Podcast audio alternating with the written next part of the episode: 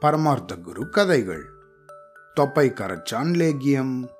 திடீர்னு பரமார்த்தரோட தொப்பை பெருசாயிண்டே போச்சான் உக்காந்தா நிக்க முடியல நின்னா உக்கார முடியல. இதை பார்த்த சீடர்கள் ரொம்பவும் கவலைப்பட ஆரம்பிச்சிட்டாங்களாம். குருவே தினம் தினம் உங்க தொப்பை கொஞ்சம் கொஞ்சமா வளர்ந்துட்டே போகுதே. எங்களுக்கெல்லாம் பயமா இருக்கு அப்படின்னு சொன்னானா மட்டி. வயிறு இவ்வளோ பெருசாக இருக்கே. ஒருவேளை உங்களுக்கு குழந்தை ஏதாவது பிறக்க போகிறதோ அப்படின்னு ஆச்சரியப்பட்டானா மோடன்.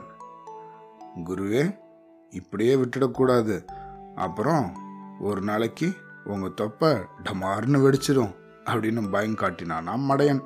ஐயையோ அப்படின்னு அலர்ன பரமார்த்தர். இதுக்கு என்ன செய்யறது? அப்படின்னு கேட்டாராம். சித்த வைத்தியர் யார்கிட்டயாவது காட்டலாம் அப்படின்னு யோசனை சொன்னானா மண்டு. வைத்தியர்கிட்ட போனால் நிறைய செலவாகும். அதனால் நாங்களே காட்டுக்கு போய் மூலிகையெல்லாம் பறிச்சுட்டு வரோம். அதுலேருந்து ஏதாவது லேக்கியம் தயாரித்து சாப்பிட்லாம். அப்படி சாப்பிட்டா தொப்பை கரைஞ்சிரும் அப்படின்னு இன்னொரு யோசனை சொன்னானா முட்டாள். உடனே மூடன் குடுகுடுன்னு பரன் மேலே ஏறி செல்லரிச்சு போன பழைய ஓலைச்சுவடையெல்லாம் எடுத்து படித்து அதில் ஏதாவது தொப்பையை பற்றி குறிப்பிட்டிருக்கான்னு பார்த்தானா. குருவே தொப்பை கரைச்சான் லேக்கியம் அப்படிங்கிறத பற்றி இந்த ஓலைச்சுவடியில் எழுதியிருக்கு. இதில் சொல்லியிருக்கிற செடிகளை எல்லாம் நாங்கள் போய் எடுத்துட்டு வரோம் அப்படின்ட்டு தபால்னு கீழே குதிச்சானா. எப்படியாவது தொப்பை கரைஞ்சா போதும் அப்படின்னு நினைச்ச பரமார்த்தர் சீடர்களே சீக்கிரமா புறப்படுங்க. நிறைய லேகியம் தயாரிச்சா அதை மற்றவங்களுக்கும் வித்துடலாம் அப்படின்னு சொல்லி அனுப்பி வச்சாராம். காட்டுக்கு போன சீடர்கள் தொப்பை கரைச்சான் மூலிகை எதுன்னு தெரியாம மூச்சுட்டே இருந்தாங்களாம். அப்போ கொஞ்சம் தூரத்தில் முனிவர் ஒருத்தர் நல்லா ஒட்டின வயிறோட தவம் பண்ணிட்டு இருந்தாராம்.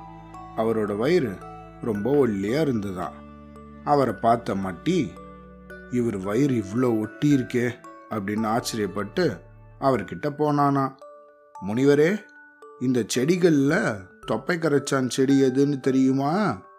அப்படின்னு பலமா கத்தி அவரோட தவத்தை களைச்சிட்டானா. கோபமான முனிவர் எந்த செடி நாறுதோ அதுதான் நீ கேட்குற செடி அப்படின்னு வேணும்னே சொல்லி அனுப்பிட்டாராம். முனிவர் சொன்னதை நம்பின சீடர்கள் கண்ட கண்ட இலையெல்லாம் பறிக்க ஆரம்பிச்சாங்களாம். சாப்பிட்டா பல வியாதிகளை உருவாக்குற இலையெல்லாம் பறிச்சுட்டு மூட்டை கட்டினாங்களாம்.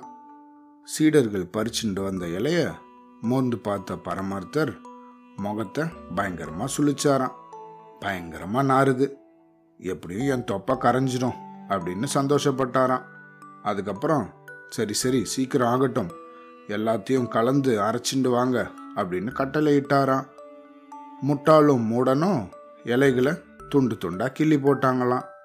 மட்டியும் மடையனும் கல்லில் வச்சு நல்லா அதை அரைக்க ஆரம்பித்தாங்களாம் அப்போ இலையிலேருந்து பயங்கரமாக நாத்தம் அடிக்க ஆரம்பிக்க ஒருத்தனோட மூக்கை இன்னொருத்தன் பிடிச்சிண்டு அரைக்க ஆரம்பிச்சாங்களாம். எல்லாத்தையும் வழிச்சு சட்டியில் போட்டாங்களாம். அதை அடுப்பில் வச்சு காய்ச்ச ஆரம்பிச்சாங்களாம். அதுக்கப்புறம் சீடர்கள் எல்லாரும் லேகியத்தை உருண்டை பிடிச்சி எடுத்துட்டு குரு கிட்ட போனாங்களாம். எங்கள் அருமை குருவே இதோ தொப்பை கரைச்சான் லேகியம் தயார். உடனே இதை சாப்பிடுங்க அப்படின்னு பரமார்த்தரை வேண்டினாங்களாம். அந்த லேகிய உருண்டை எல்லாம் பார்க்கறதுக்கு குழ குழன்னு கண்ணங்கரையல்னு இருந்துதான் இதை பார்த்த உடனே பரமார்த்தரோட முகம் பயங்கரமாக பல கோணலில் போச்சான் முட்டாள்கிட்டேருந்து ஒரு உருண்டையை வாங்கி மூக்கு பக்கத்தில் கொண்டு போனாராம் பரமார்த்தர். அதுலேருந்து வந்த நாத்தம் அவரோட வயிற்ற கலக்கித்தான். குருவே யோசிக்காதீங்க. நீங்கள் உயிர் வாழணும்னா உங்கள் தொப்பை கரையணும். உங்கள் தொப்பை கரையணும்னா இதை நீங்கள் சாப்பிட்டு தான் ஆகணும். வேறு வழியே இல்லை அப்படின்னு சொன்னானா மட்டி. பரமார்த்தரும் வேறு வழி இல்லாமல் ரெண்டு உருண்டையும் முழுங்கினாராம். குருவே இதையும் சாப்பிட்டுடுங்க. அப்போ தான் தொப்பை சீக்கிரம் கரையும் அப்படின்னபடி இன்னும் கொஞ்சம் உருண்டைய அவர் வாயில் கட்டாயமாக திணிச்சானா முட்டாளும் மூடணும். பரமார்த்தர் தம்மோட தொப்பையை கரைக்கிறதுக்காக ஏதோ ஒரு லேக்கியம் சாப்பிட்றார் அப்படின்னு ஊர் மக்கள் சிலர் கேள்விப்பட்டாங்களாம்.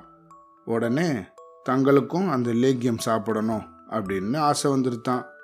அந்த நாட்டோட அரசனுக்கும் பெரிய தொப்பை இருந்துதான் அதனால அவனும் பரமார்த்தர் தயாரிச்ச இந்த லேக்கியத்தை வாங்கி சாப்பிடணும்னு ஆசைப்பட்டு கொஞ்சம் லேக்கியம் வாங்கிட்டு போனானான் நேரம் போக போக எல்லாருக்கும் வயிறு பயங்கரமாக கலக்கிடுத்தான்.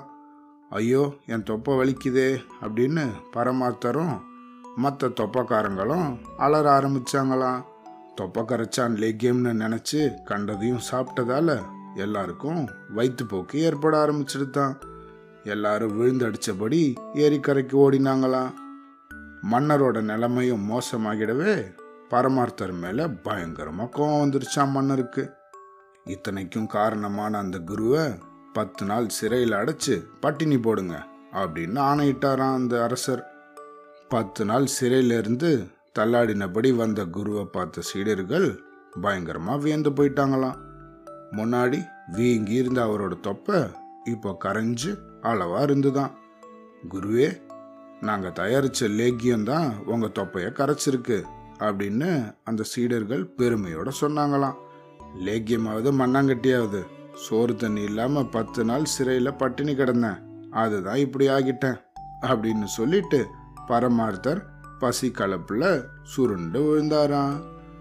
அவ்வளோதான்